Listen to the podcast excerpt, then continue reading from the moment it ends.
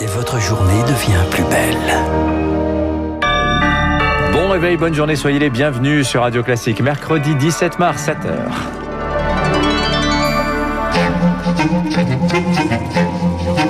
6h30, 7h30, la matinale de Radio Classique avec Dimitri Pavlenko. Et à la une ce matin, à quelle sauce les 12 millions de franciliens vont-ils être mangés? Leur sort va être tranché ce matin en Conseil de défense. La piste d'un confinement le week-end tient la corde. Pas question de fermer en revanche les écoles. Les cantinelles en revanche sont en suspens.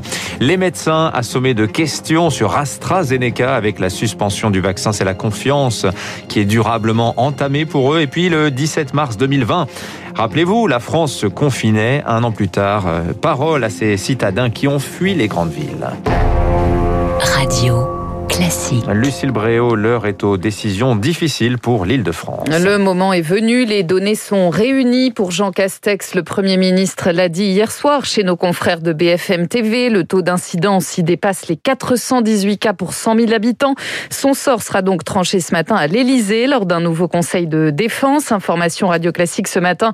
Emmanuel Macron devrait décider d'un confinement le week-end dès vendredi minuit, comme à Nice. À ce stade, pas question en revanche de fermer les écoles mais celle des cantines scolaires est à l'étude. Mesure très délicate, Laura Taouchanov. Il y aurait d'abord une fracture territoriale. Dans les zones rurales, fermer la cantine scolaire deviendrait un vrai casse-tête, prévient Guylaine David, ex-enseignante dans une petite commune d'Ille-et-Vilaine et désormais porte-parole du syndicat national des instituteurs et professeurs des écoles. Les parents euh, travaillent loin de l'école, ils pourront pas venir rechercher leurs enfants le midi pour les faire manger. Et ils pourront pas manger tous les jours euh, des sandwichs dehors. Les parents redoutent aussi la fracture sociale exacerbée entre les élèves.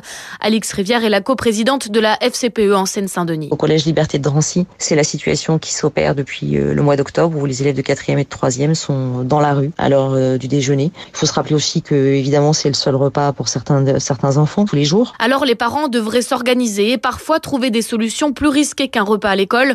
C'est ce que redoute Bruno Bobkiewicz, le proviseur d'un collège-lycée à Vincennes et le secrétaire national du syndicat des personnels de direction de l'éducation nationale. Des collégiens se retrouveraient pris en charge par des parents d'élèves qui sont en télétravail. Ils mangeraient à plusieurs chez l'un et l'autre. Ils ne porterait pas le masque. Donc c'est un potentiel report de problèmes au sein des foyers. La priorité pour les enseignants, avoir plus de personnel pour espacer davantage les repas et éviter la fermeture des cantines. Emmanuel Macron qui a consulté à tout va hier, il a reçu le conseil scientifique entre autres, lui recommande de ne fermer les écoles qu'en tout dernier recours. Jean Castex pendant ce temps est prêt à se faire vacciner pour l'exemple avec le sérum d'AstraZeneca si et seulement si la suspension est levée pour rassurer les Français. On l'écoute. Je m'étais fixé une ligne de conduite, c'est-à-dire me faire vacciner quand mon tour viendra. Compte tenu de ce qui vient de se passer, je me suis dit effectivement qu'il serait judicieux que je me fasse vacciner très rapidement pour euh, montrer qu'on peut y aller en toute sécurité. L'Agence européenne du médicament rendra demain son avis très attendu. Hier, elle s'est déjà dit convaincue que les bénéfices l'emportent sur les risques. Depuis lundi, les médecins font face à une avalanche de questions sur ce vaccin AstraZeneca. C'est le cas de Margot Bayard. Elle est généraliste en Occitanie, vice-présidente du syndicat MG France. Les patients nous demandent, docteur, ce vaccin, c'est le bon, il est bon, il n'y a pas de risque particulier? Vous êtes sûr qu'on peut le faire? Déjà pour nous, ça n'a pas été facile depuis le départ avec le vaccin AstraZeneca. Les Français n'étant pas déjà euh, très enclins à se faire vacciner, je crois que nous aurons énormément de mal à regagner la confiance des patients, en tout cas en ce qui concerne ce vaccin. Jean Castex qui demande par ailleurs à l'Europe de montrer les crocs face aux laboratoires et aux livraisons de au retard de livraison qui s'accumulent ces derniers temps. L'arsenal de dépistage, lui, se renforce. La Haute Autorité de Santé vient d'autoriser les autotests par prélèvement nasal. Résultat en 20 à 30 minutes. Ils seront bientôt disponibles en pharmacie et peut-être en supermarché. En cas de résultat positif, il faudra quand même faire un test PCR pour confirmer. À Lannion, dans les Côtes d'Armor, encore beaucoup de questions ce matin sur ce nouveau variant breton dont on a appris l'existence hier. Lui, justement, n'est pas détectable par les tests de dépistage classiques. Alors, peut-il se répandre? Rémi Pfister a posé la question à Pascal Crépé, épidémiologiste de, à l'école des hautes études en sciences sociales. Soit il avait muté suffisamment pour euh, ne plus être reconnaissable, et ça, ça aurait été vraiment très très problématique. Deuxième hypothèse, et ce qui semble plutôt se confirmer, il se développe moins longtemps dans euh, les voies nasopharyngées, donc des endroits où on fait les prélèvements, on arrive à le détecter euh, sur des prélèvements plus profonds, pulmonaires, des choses comme ça. Ça reste un problème, mais néanmoins, ça veut dire aussi que la personne est potentiellement moins infectante. Le virus n'est pas présent dans les voies aériennes supérieures, il y aura moins d'aérosols donc euh, moins de contamination. Dans le reste de l'actualité en France, l'inscription du climat dans la Constitution largement adoptée cette nuit par l'Assemblée nationale, un préalable au référendum souhaité par Emmanuel Macron, c'est désormais au Sénat de se prononcer. En bref, Nicolas Sarkozy de retour au tribunal aujourd'hui dans le dossier Big Malion cette fois. Il est jugé pour les dépenses excessives de sa campagne présidentielle de 2012. À l'étranger, aux États-Unis, trois fusillades cette nuit dans des salons de massage de la région d'Atlanta. Elles ont fait au moins huit huit morts, dont six femmes d'origine asiatique.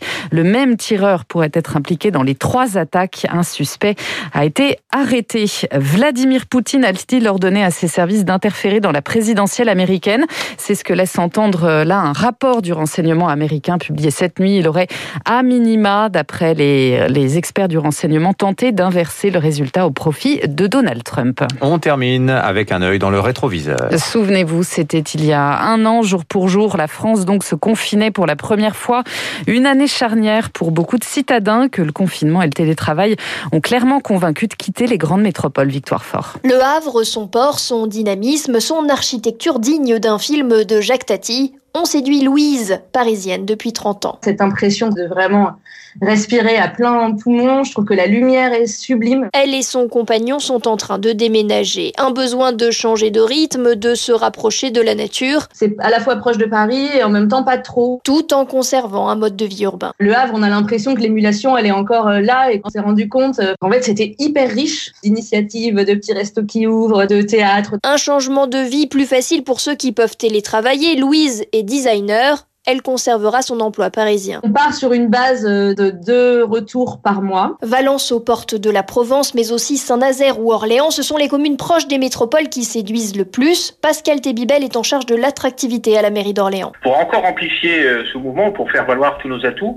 on a un incubateur, on accueille des start-up, on euh, également favorise l'accueil des médecins pour attirer les talents, les fixer. Le nerf de la guerre reste l'emploi. Alors pour avoir un coup d'avance, les villes moyennes misent sur l'enseignement supérieur pour que les étudiants d'aujourd'hui soient les entrepreneurs de demain. Victoire fort. Et puis ces images de l'espace avaient contribué à nous faire un peu tous voyager avec lui dans les étoiles. Thomas Pesquet sera le prochain commandant de la Station spatiale internationale. C'est le premier Français qui va occuper le poste. Décollage prévu le 22 avril prochain. Merci Lucille Bréau. Il est 7h07. Dans un instant, le rappel des titres de l'économie. L'édito éco de François Vidal. On va parler de la campagne vaccinale européenne. Et puis notre invité ce matin dans un instant, Olivier Millet, c'est le PDG de Raseo PME.